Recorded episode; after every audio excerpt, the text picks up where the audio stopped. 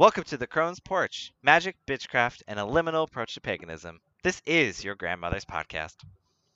Content warning we use colorful language, lots of complaining, and general curmudgeonry. These opinions are our own, which we express as individuals following a crone path.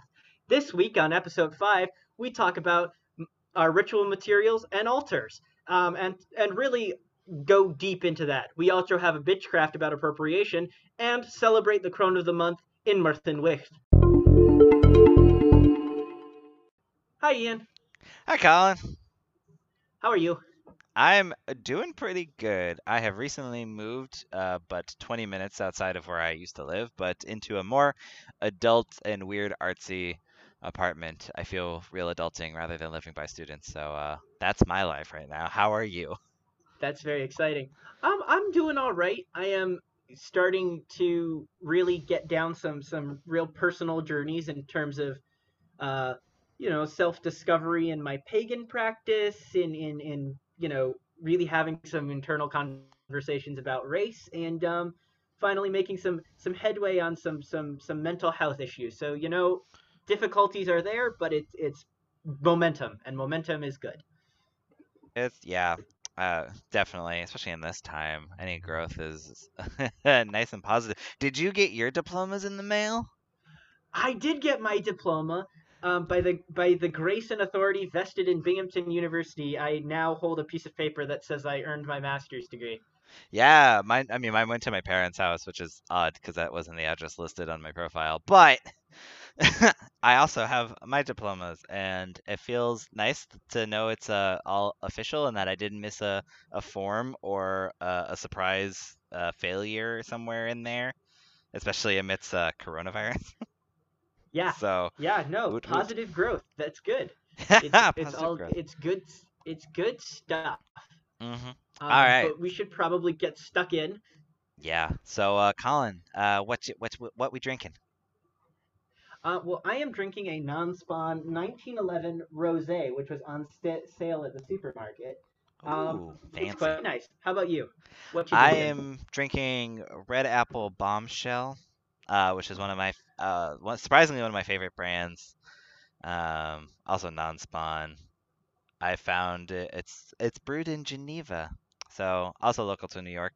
Um, but it was one of the first ciders that I bought that was not, you know, Angry Orchard or any of the, the main the main brands because it was fancy in like a four quad can configuration, and it's good. It's raspberry, so.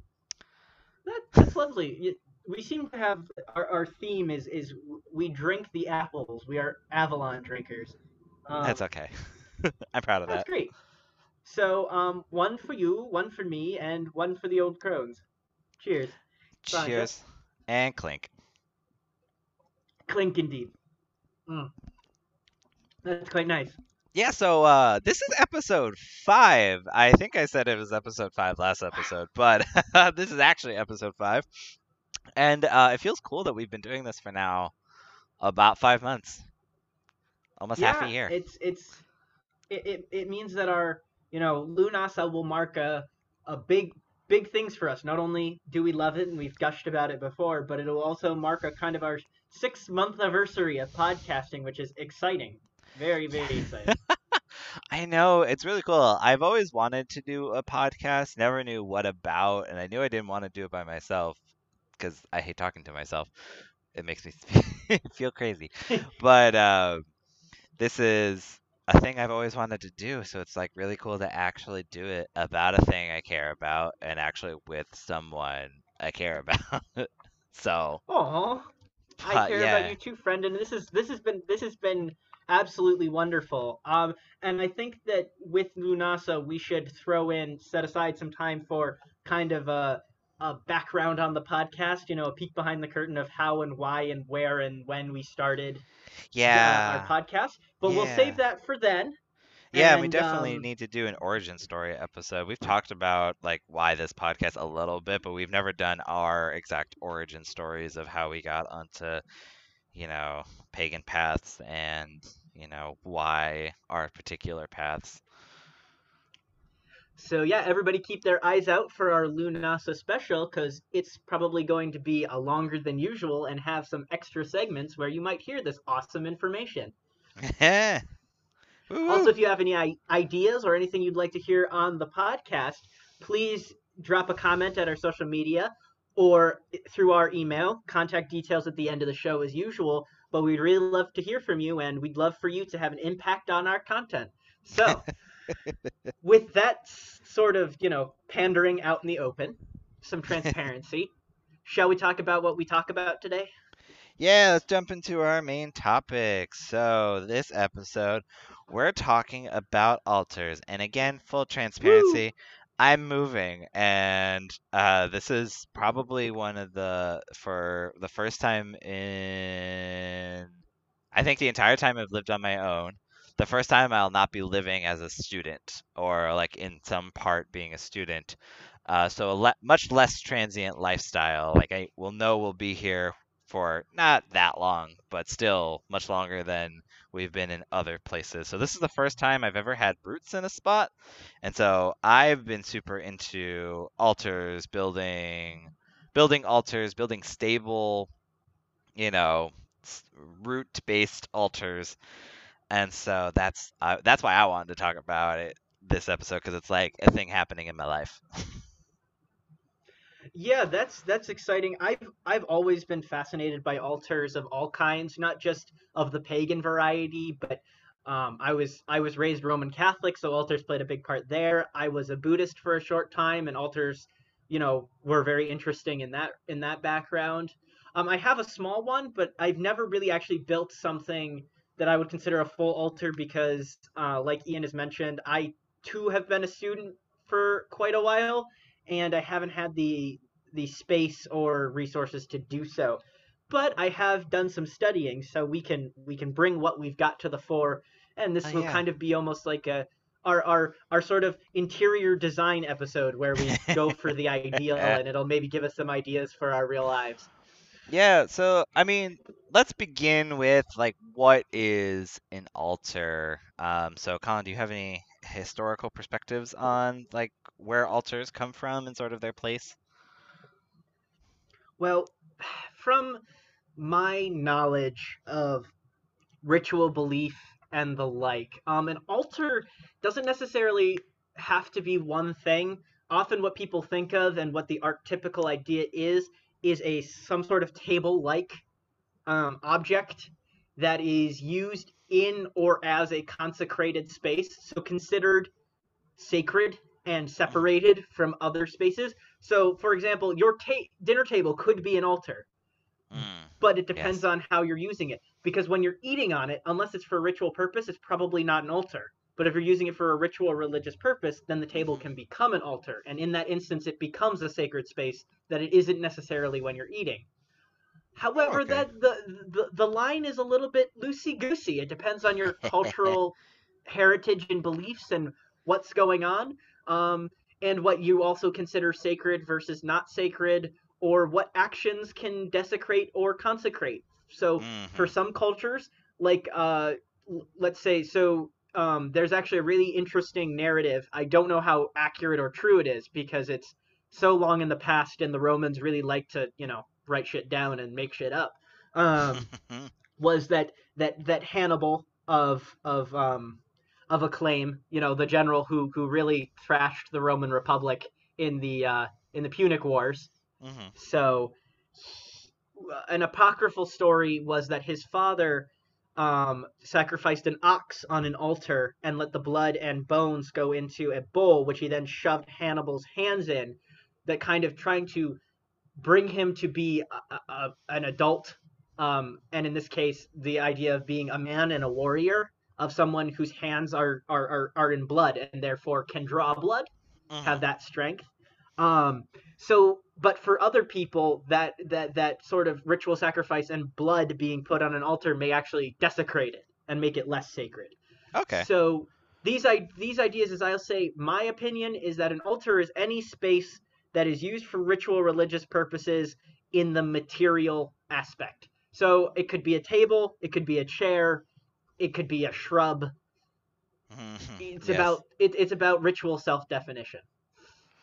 Yeah, and I would agree with that. So, um, in the way that I was not raised, because she's not my mother, but in the way that Mary trained me in the kind of periphery skills of this practice, yeah, it was kind of as loose as that. Your altar might be a stump that exists outside your house that you've just done some work on to set intention to.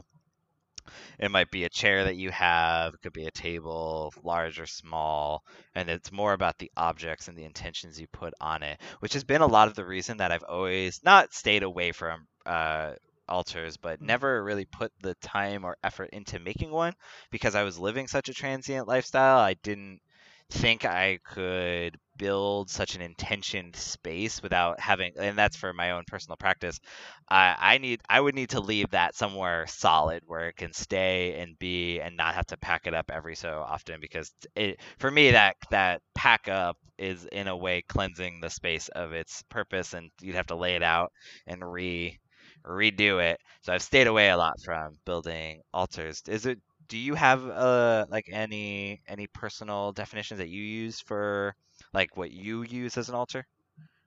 Um, so uh, the answer for me is twofold because I have what I would call my early unintentional altars Mm-hmm. and then my very intentional altar later later on as I've developed my practice.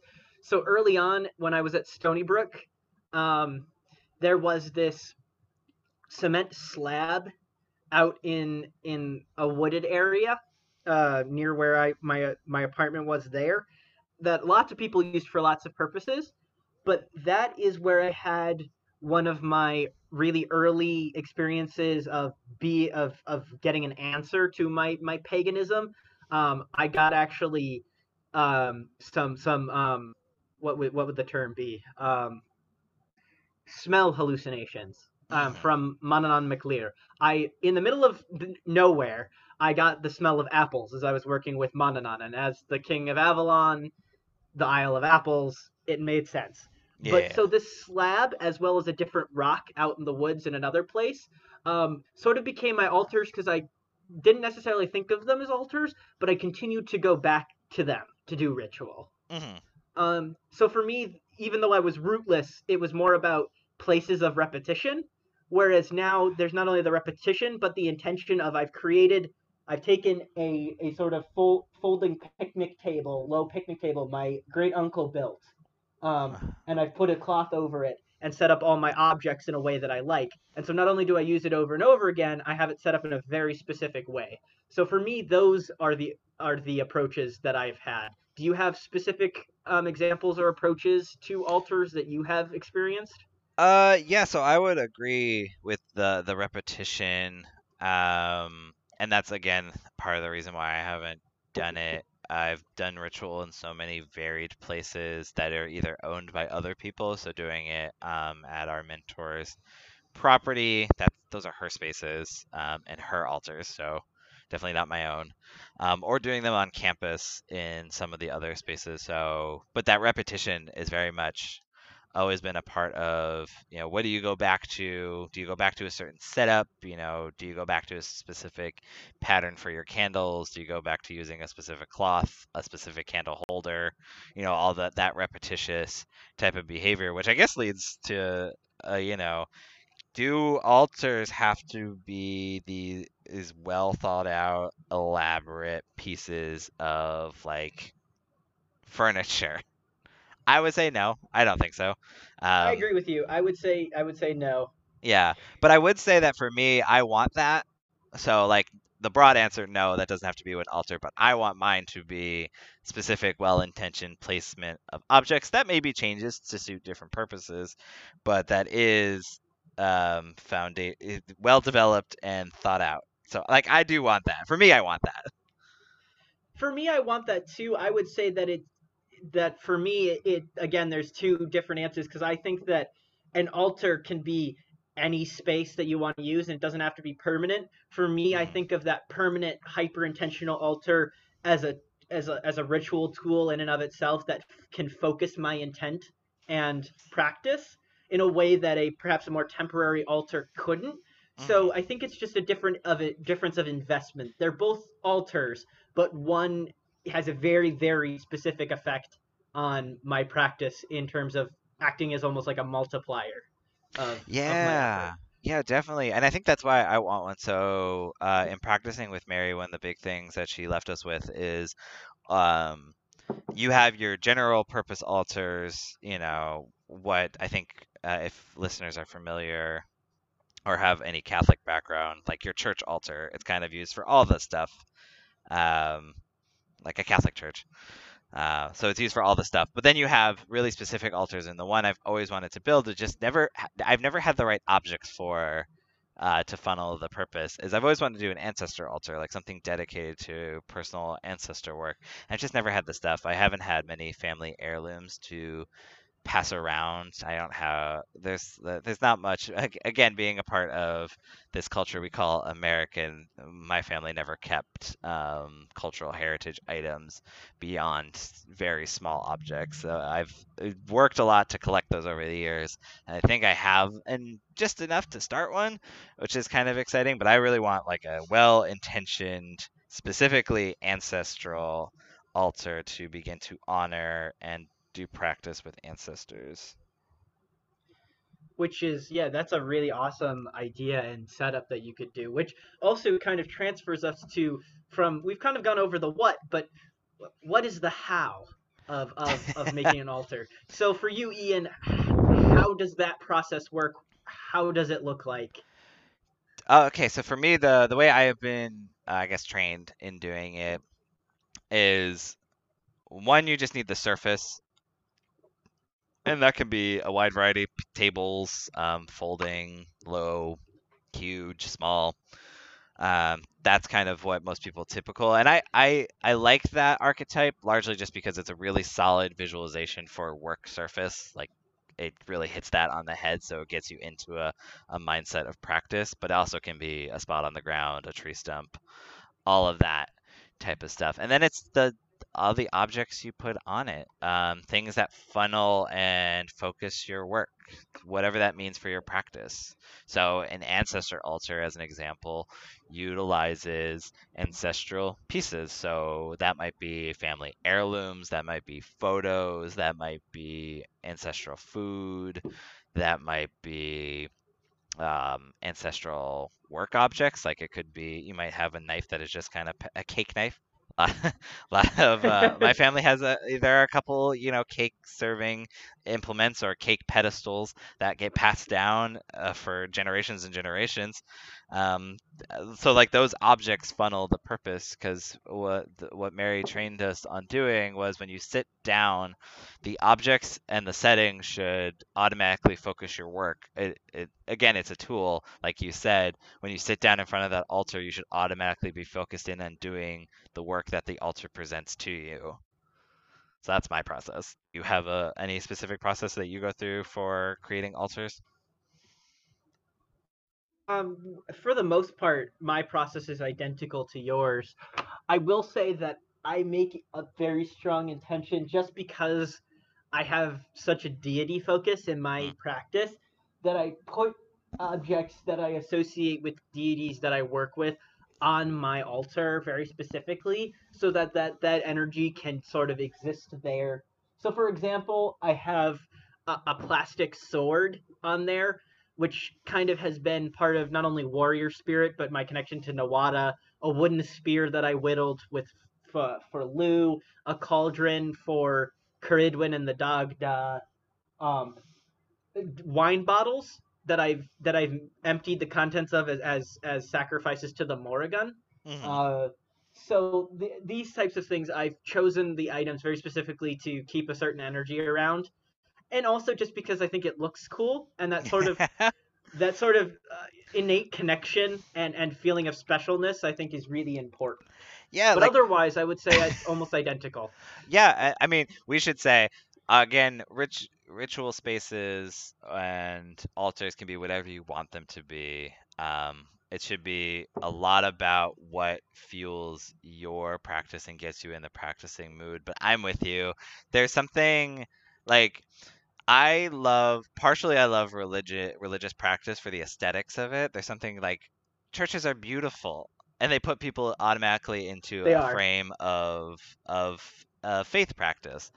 I think we can have that like just because uh, it's a small bitchcraft, but we have an actual bitchcraft seven. But small bitchcraft is that uh, just because we're pagan faiths doesn't mean we have to do everything so natural and you know off the beaten path and like no trace type of mindset. We can build beautiful religious spaces that are just pretty to damn look at, that fuel us to practice. Uh, yeah. Yeah, and small rant.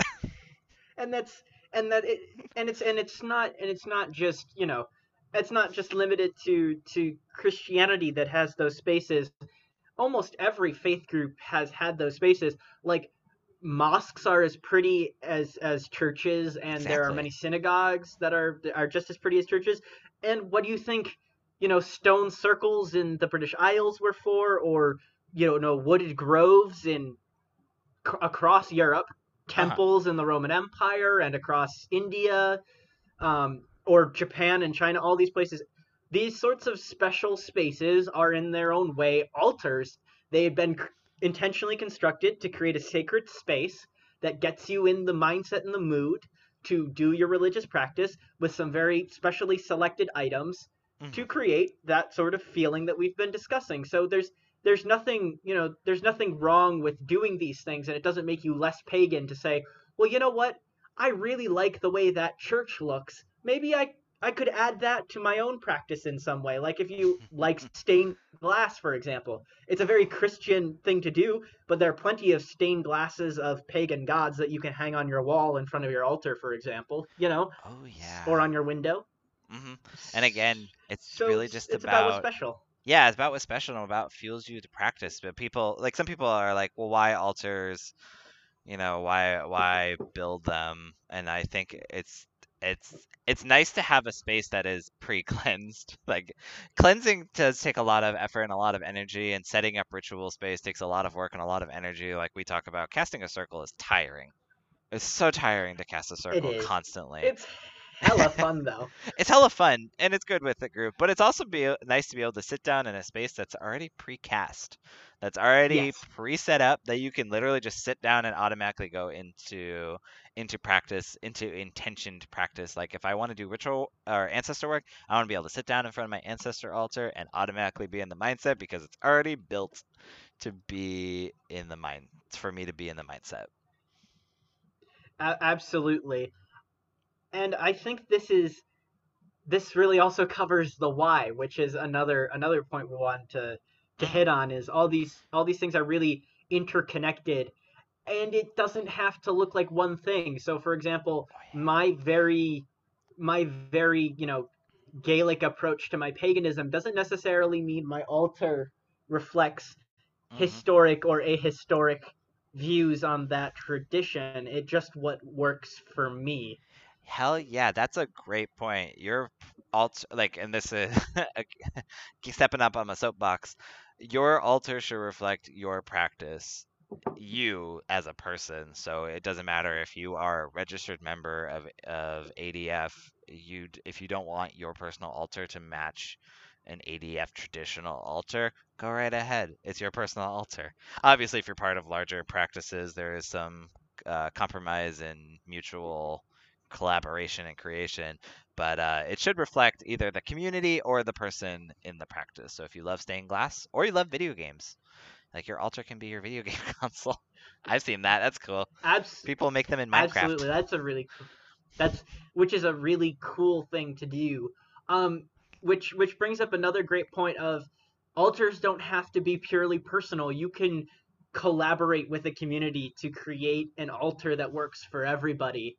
Um, even if it's just temporary, like if you're all celebrating a, a, um, a holiday together, you could create a temporary altar together that really reflects everyone's participation and best and best feeling.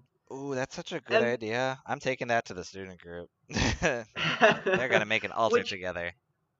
which also brings in the challenges and i think we can move on to segue towards like examples and considerations which brings in the additional challenge of not everyone's going to agree on everything so if you collaborate on an altar there will probably be points of challenge just as much as there are points of synchronicity which i think adds a really cool aspect because then you all have to work through it. You don't get to just ignore everything. You have to work through those whatever tensions exist.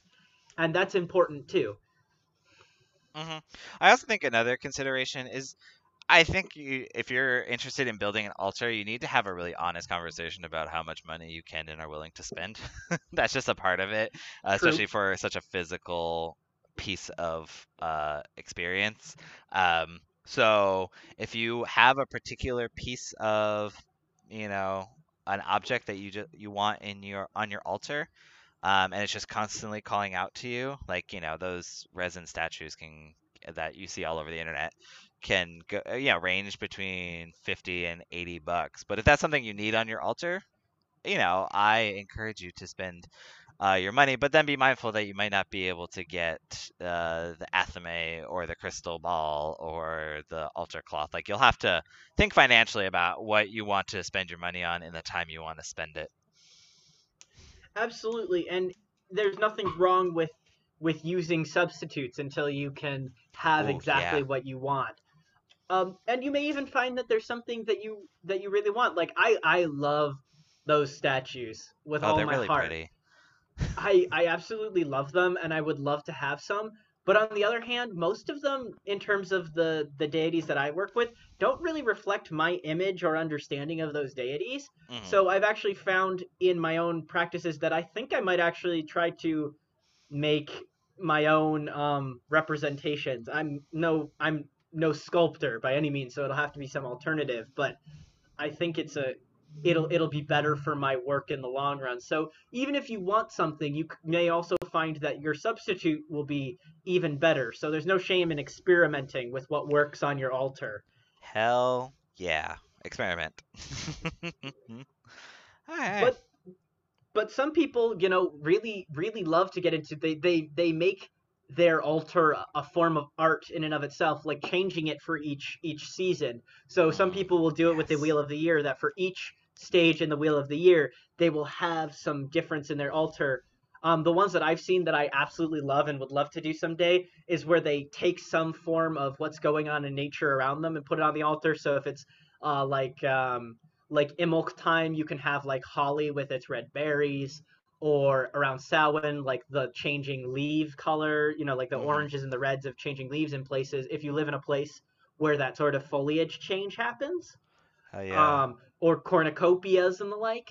So hmm I'm really into that sort of cyclical seasonal altar situation. I just can't afford to do it right now. Yeah, I think one of my favorite altars that I've seen, um, it was like on an Instagram that just I came across one of my social media platforms, um, and this couple had created basically a couple's altar. I would like they use it for mutual practice, but it combines like the deities that they both work with, but intertwined.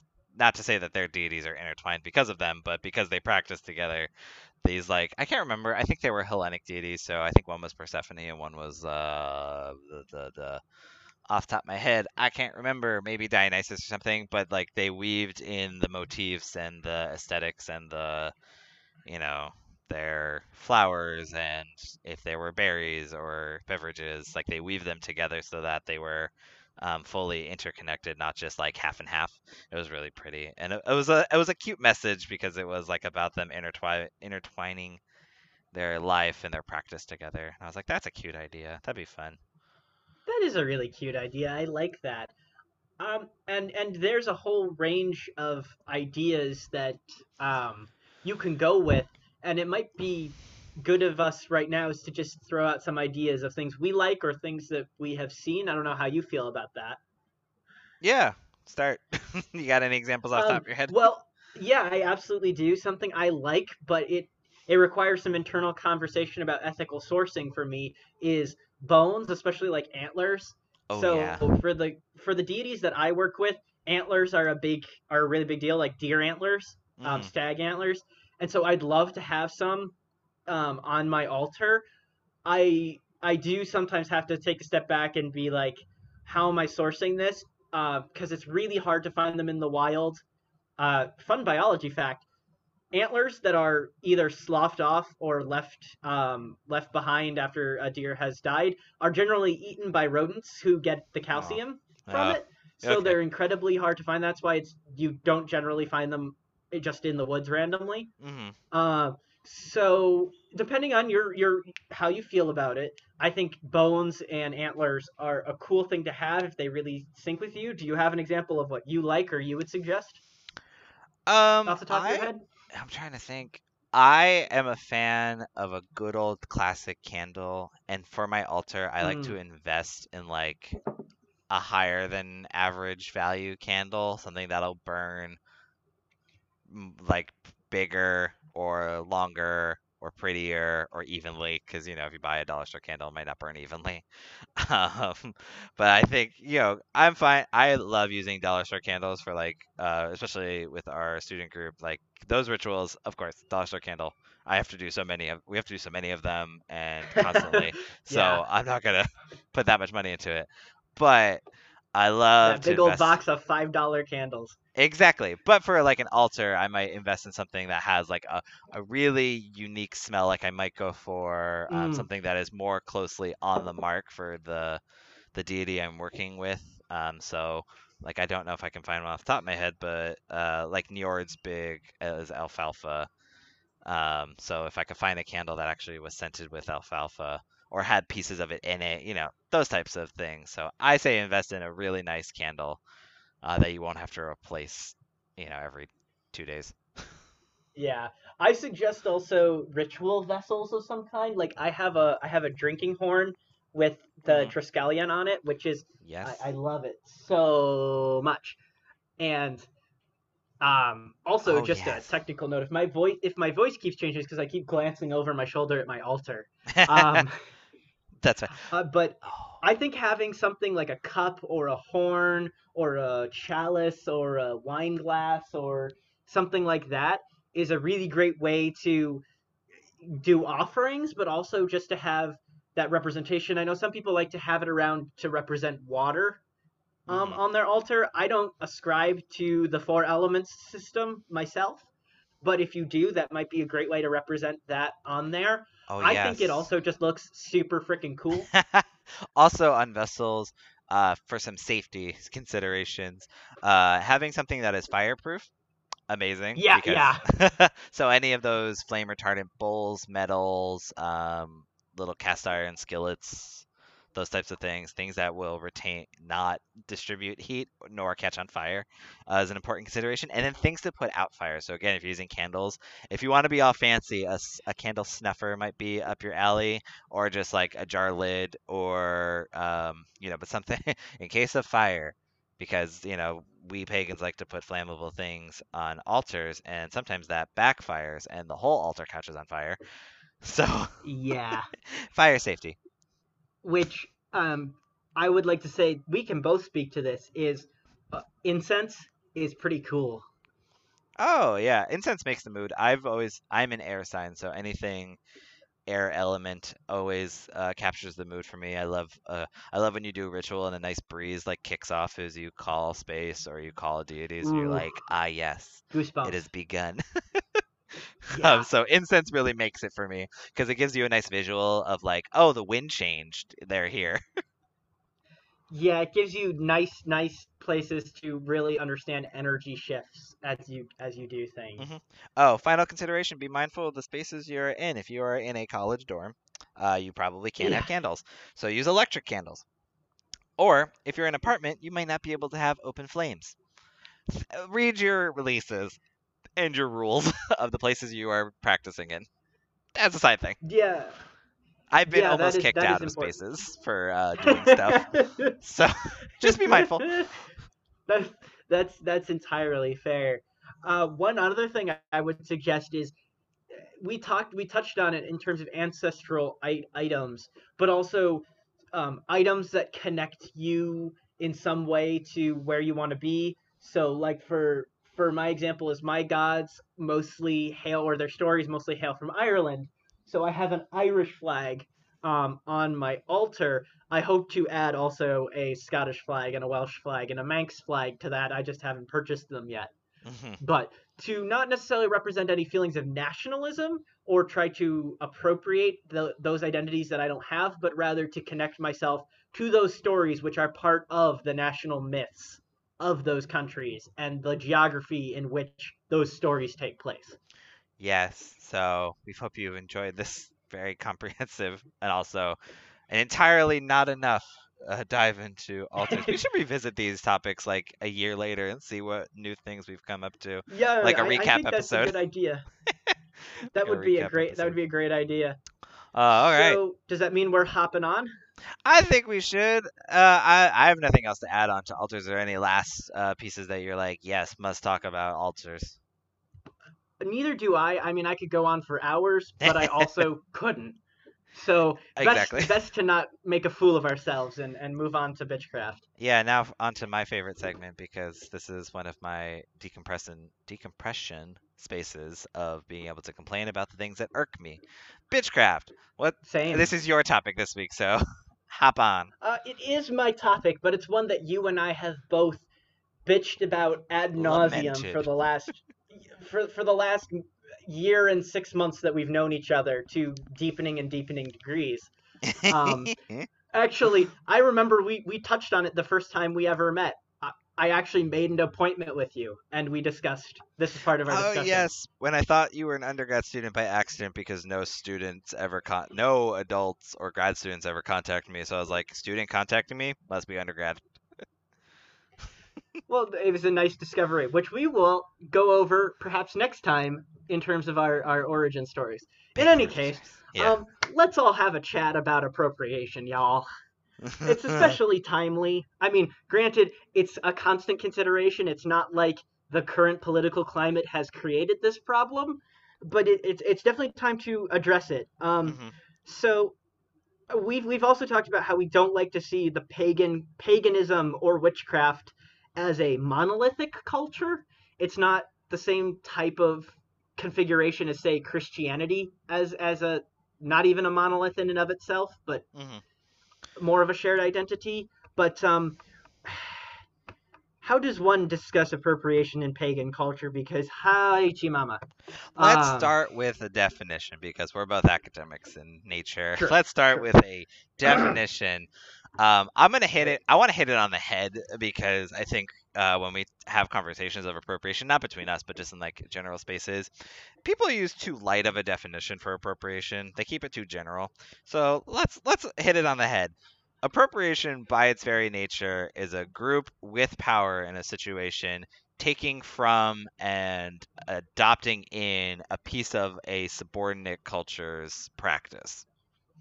Pla- uh, play playing out. Power dynamic is really important in appropriation. We don't talk about enough, and it's the stealing and then adopting in that is really important because it's basically stealing a piece of a culture and assimilating it in, and then acting as if it's always been a part of your stuff. Yeah, as an that- academic. I... Oh, I'm sorry. Oh, I was just saying, I don't think people hit that on the head. They love to talk about, well, it's No. just people stealing other pieces of, you know, it's anybody can appropriate. I'm like, I guess theoretically, yes, but the power dynamic is really important in appropriation.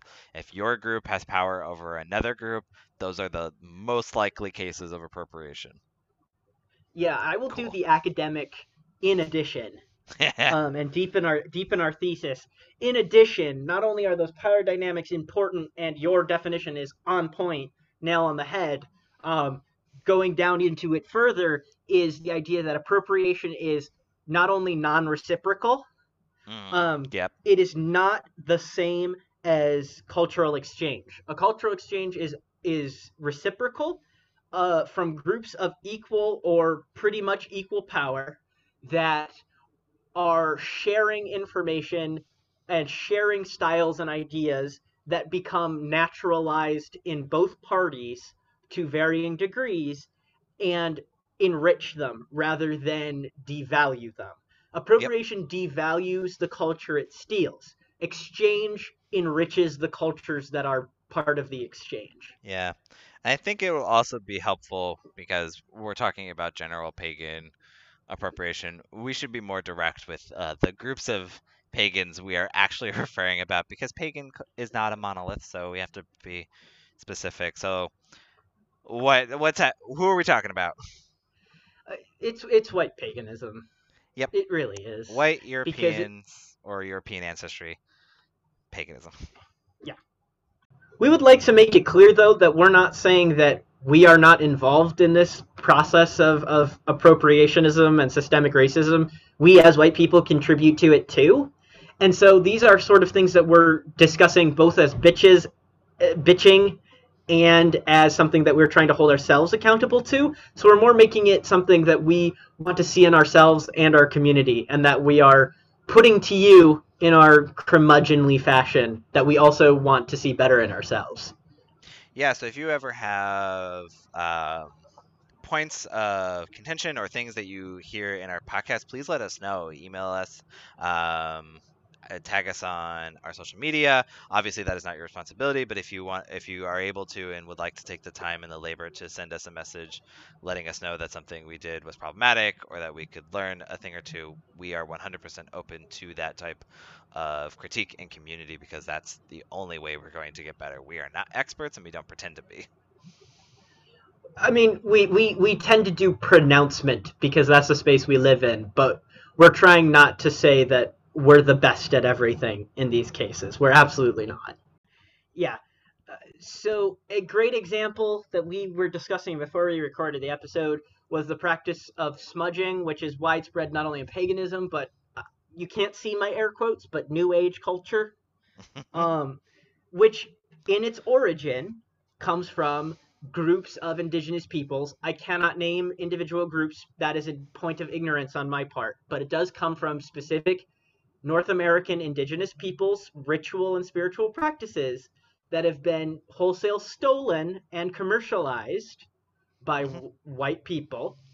Yep. And thus, not only de- it, it, it, devalues the practice, it covers up its origins and, and actual meaning, and it's not something that we get to own. There Yep. are plenty of alternatives. I love the practice of saining, although I haven't really done much of it because it's still new to me. Um, it's a Scottish-based practice, Mhm. but w- there are alternatives. So that is a great example. Do you have other specific examples?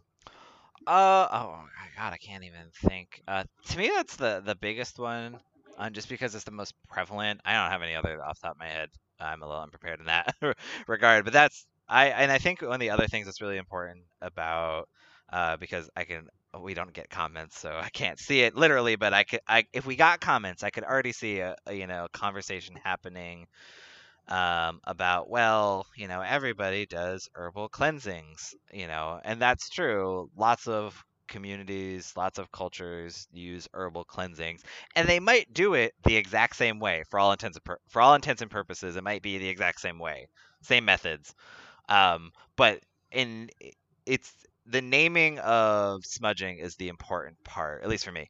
Uh, the fact that they want to pull that specific phrasing, that specific naming of the practice when it could just be herbal cleansing in general. Like you could just literally call it herbal cleansing and you cut not all the appropriation. It's a deep, deep conversation and a deep unlearning. But you could cut a good chunk of the appropriation by just stop saying smudging and stop saying and using white sage. Like easy easy thing easy fix but still people are like no my you know Incense of everyone all does kinds can work.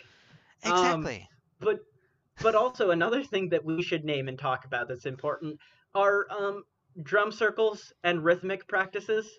oh yes Not that that's they shouldn't be done, but it's let's it's let's it's let's complicated think about it. yeah i've had this uh it's irked me uh, and i haven't i don't know exactly what to do about it but uh, specifically in the in the groups that we've or at least I've been a part of, there's always one specific practice that comes from, I believe, hoodoo and voodoo and other um, Caribbean-based uh, traditions. It's like a specific drum beat that they love to use at all the gatherings, and every time I'm like, could we not? But you know, I don't, I'm not sure of the specific origin. It could come from a specific mentor someone had in the community. You know, yada yada yada. There might be some trace, but it still it, it bugs me. it bugs me. Yeah, the the the use of of drums in a way that is very specifically modeled on and appropriative of West African practices hmm is a big thing, and it's really problematic and incredibly racist, Oh yeah, and and again, something we should we should name. it, yeah, and it leads back to the simple and frustrating fact that all this could be fixed with a simple exploration of your own cultural heritage. You know, again, big Eastern Europe. Much, so much drums in Ira in, in like there's so many so many drum practices that hail from Ireland and Scotland, for example. Yeah, and in Eastern Boom. Europe, drums are are there. They're not a super big part. Oddly enough, more mouth harps are a big thing, and also flute-based uh, practices, which follow similar beats. Like, yes, it's not as cool and as uh, you know friendly or intuitive as uh, hitting a drum, but you know you could pick up a wind flute in Eastern Europe, a koncovka, um, from uh, Slovakia or, the you know eastern part of Europe, and hit out the same beats. Like the the musical practice are the same, and it's a, such a simple thing you could do. Just look into your cultural heritage, and find the beats that are from your past, or make new ones. Like you just don't have to take other people's shit. It's so easy. That Some people don't get it. Yeah, and also to recognize where there are boundaries. For example, if something is a closed practice, don't mess with it. So, for example, if you're white and you have not been given an invitation or are working with a mentor who has accepted you, don't be don't be doing Hodun or Vodun or any Caribbean practice because you shouldn't be.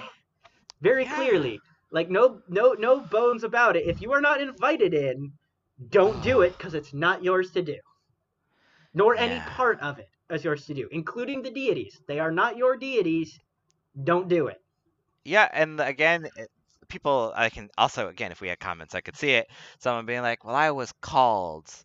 And like, cool, if you were amazing, I can't tell you how to experience your religious experiences. But if you're called, make the proper connections. Reach out to the community.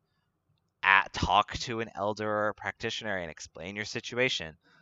You'll probably find that most people are nice people and will give you a straight answer. Might not be the answer you want to hear, but will give you a kind and gentle answer.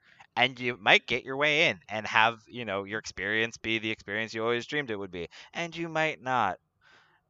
but, you know, Mhm. ask. Also, the fact that I, I always, again, I can't say, I, I can't tell you how to experience your religious experiences, but I'm always super skeptical when a white person is like, yes, this insert uh, African or Caribbean or like Egyptian deity has reached out to me. And I'm like, really?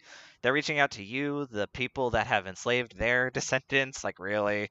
Really? Do you really think that's happening here?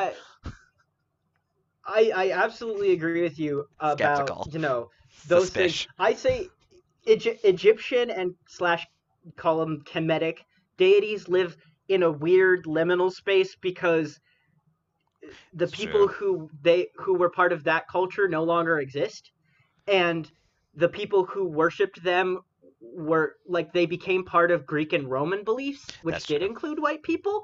However, you should look at the history surrounding that. Not only the ancient history, but the modern history that surrounds it.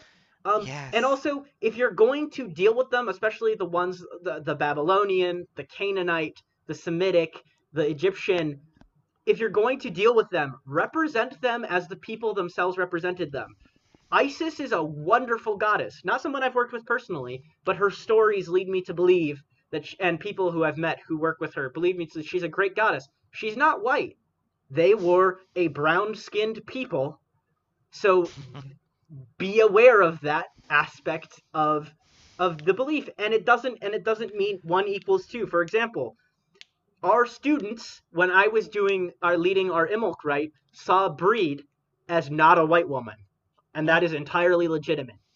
But because of considerations of power and privilege now, you should be willing as a white person to represent gods of not white people in ways that those people represented them. So Bríd can be a black woman, but Isis should be a brown woman. That is my approach. Amen to that. I agree wholeheartedly with that because I think that's a question of social bias. Like, we can't say for certain whether Isis coming to you as a white woman is true to the religious experience. But if we're taking into account social dynamics, your upbringing as a white person, it's a strong, and I say strong, likelihood that her appearance is colored by your implicit biases as a white person. Strong consideration that that's what's happening. I can't say for certain because, again, can't tell you your religious experience, but strongly consider that. So putting a pin in that is take your religious experience as you will. It's entirely personalized, but also balance that with the with privilege and social dynamics that absolutely do exist and how your religious experience can in the can in the wider world affect people's livelihoods because Mhm. systemic racism is a thing and so your contributions to that no matter how valid your religious experience are something to keep in mind Yep, yep. Also, do your damn research. do your damn research and keep. Ev- I mean, it's my personal opinion, but I think you should. The first off when you're getting into new practices or new experiences is you should always go from a personal, uh, historical approach. So it should be from your family's history first. You shouldn't be reaching out into other people's cultures the first time out. You should always be following your family tree until you know other things pop up. And that Right. doesn't necessarily mean blood family. That can be people have found families, or you Yeah. could be adopted from a different culture. That can mean that you follow either the tree of your bloodline or the tree of your family in terms of just who's your family. But follow up that that that that, that heritage. Heritage is cultural, so follow Yes. up that heritage. Amen. And it's so easy. No excuses, pagans, especially white pagans, specifically white pagans. Never mind, uh, white pagans. No more excuses. You want to be in community with me, and I can't speak for Collin, but I think Collin might agree with this. If you want to be in community with us, that's the game you gotta play. You gotta do your research, be respectful, and know your impact. No more excuses. And this and and I I would say I don't know if you agree with this Ian, but I would say I'm not asking you to do hours and hours of research. You don't have to become an expert in comparative religion. No. We're just asking for for forward momentum. Just a little bit of research goes a long way A and Google search. continuing to learn c- continuing to learn is the real is the real key. So if you are doing something that you don't know is appropriative and someone from another culture or say you're at a festival and a person of color goes like what the hell mate you be willing to learn be willing to own it and be willing to grow Mhm.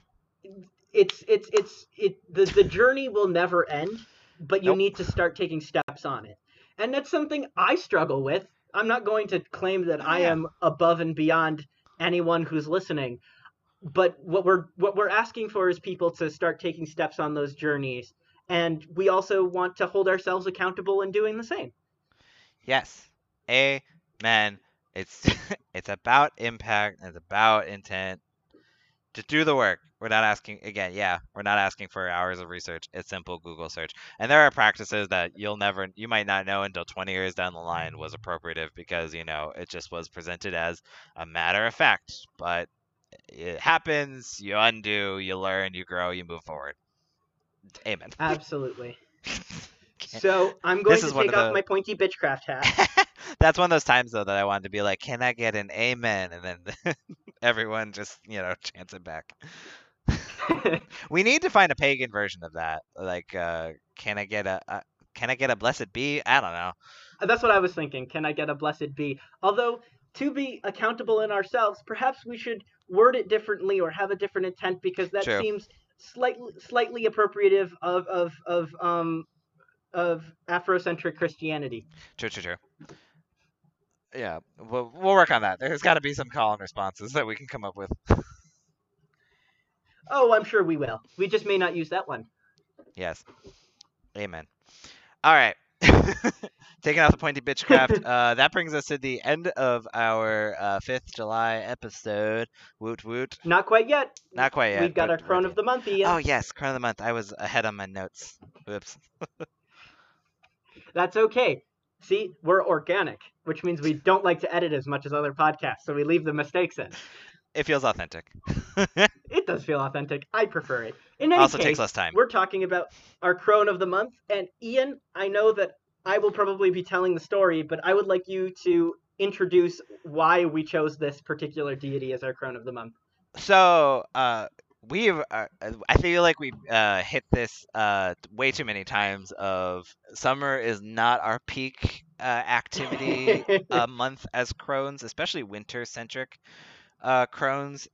so I thought long and hard about what do I want my summer to feel like, especially amidst you know coronavirus and all of these like stifling pressures and the rampant destruction of American society what do I want my summer to look like? And I wanted it to look like a crazy man in a cave who just uh, throws prophecies at you and you know randomly decides to uh, you know pop into your life and make you a king. So yeah. So, So- that is a great description, a great summary for for Myrddin Wyllt. Um, most people would know him as Merlin. Uh, I would I would say. Uh, Myrddin Wyllt is a, a Welsh deity. I put a I put like a question mark in brackets on that one because when it comes to Welsh mythology, deity versus non-deity is definitely not a clear line.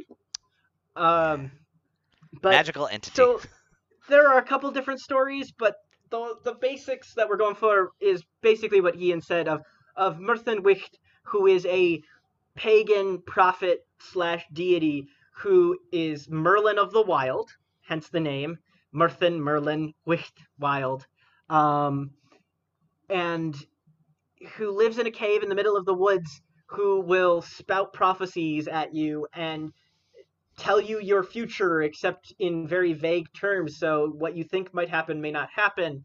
Who does magic and is a shapeshifter? And also will every once in a while just hop on in to make people you know the humble strong and the strong humble.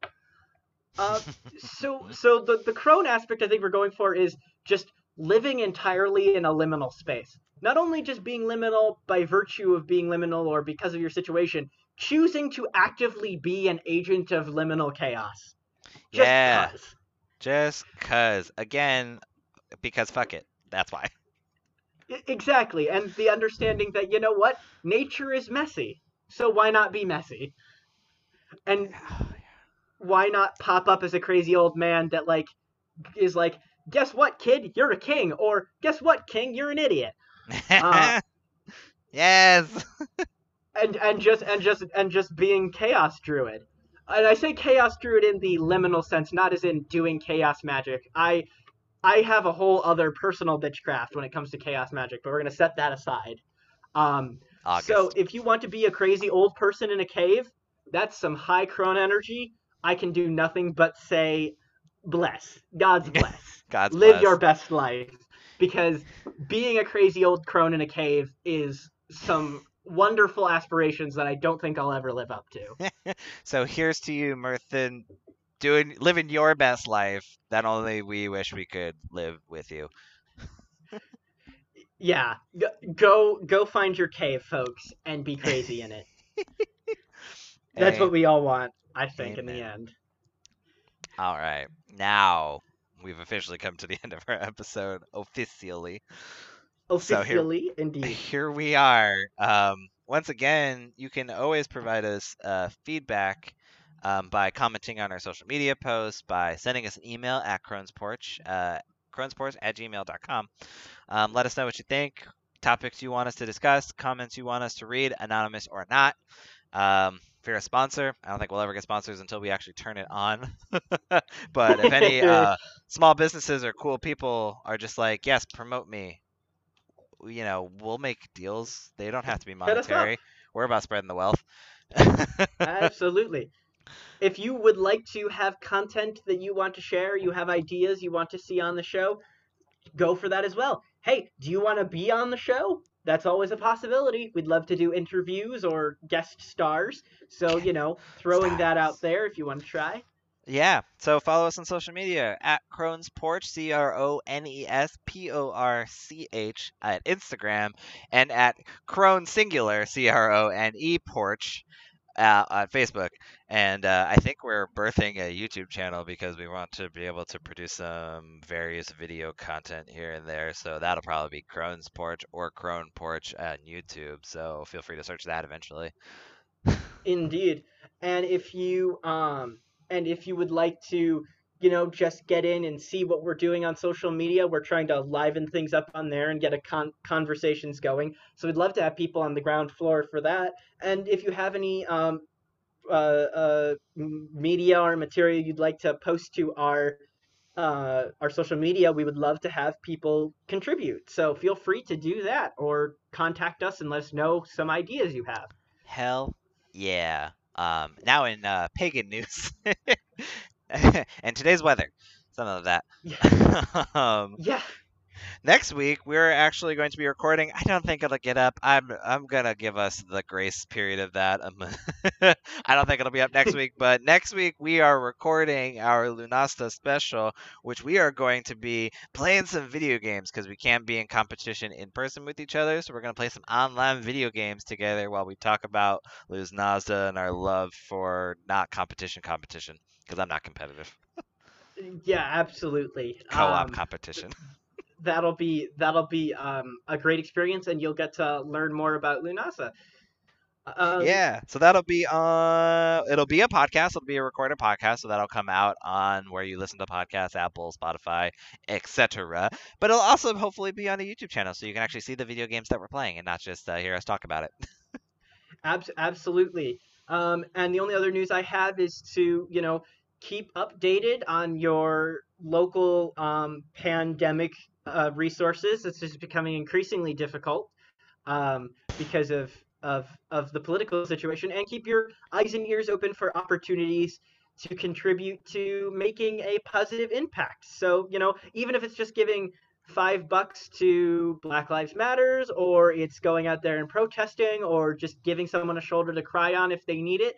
Just keep your eyes and ears open for um, opportunities. Uh, I will say one. I will put it in the description more specifically. I have to dig it out of my Instagram feed, but uh, I believe Chicago uh, Black Lives Matter groups are seeking funds to purchase some bicycles for their um, workers in the movement who do police negotiations or manage um, police interactions to be able to bike between locations. And that is a direct action that you can actually be funding right now. I will look up the Twitter handle. They have a, a Venmo handle that you can, or a Cash App uh, account that you can immediately send donations to, and we'll put that in the description.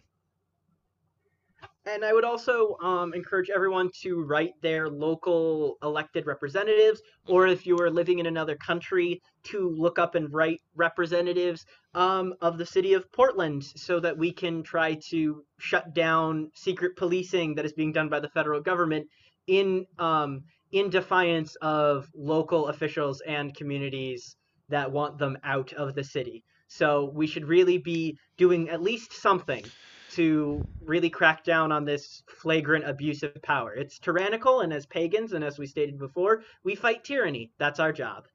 Amen. Blessed be. So mote it be. There's one. So mote it be. All right. Well, this has been fun. I don't think there's any other big announcements that we have, right? That's it. No, not really. That's it. I just suggest everyone, if you haven't listened to all the episodes, go back and do that.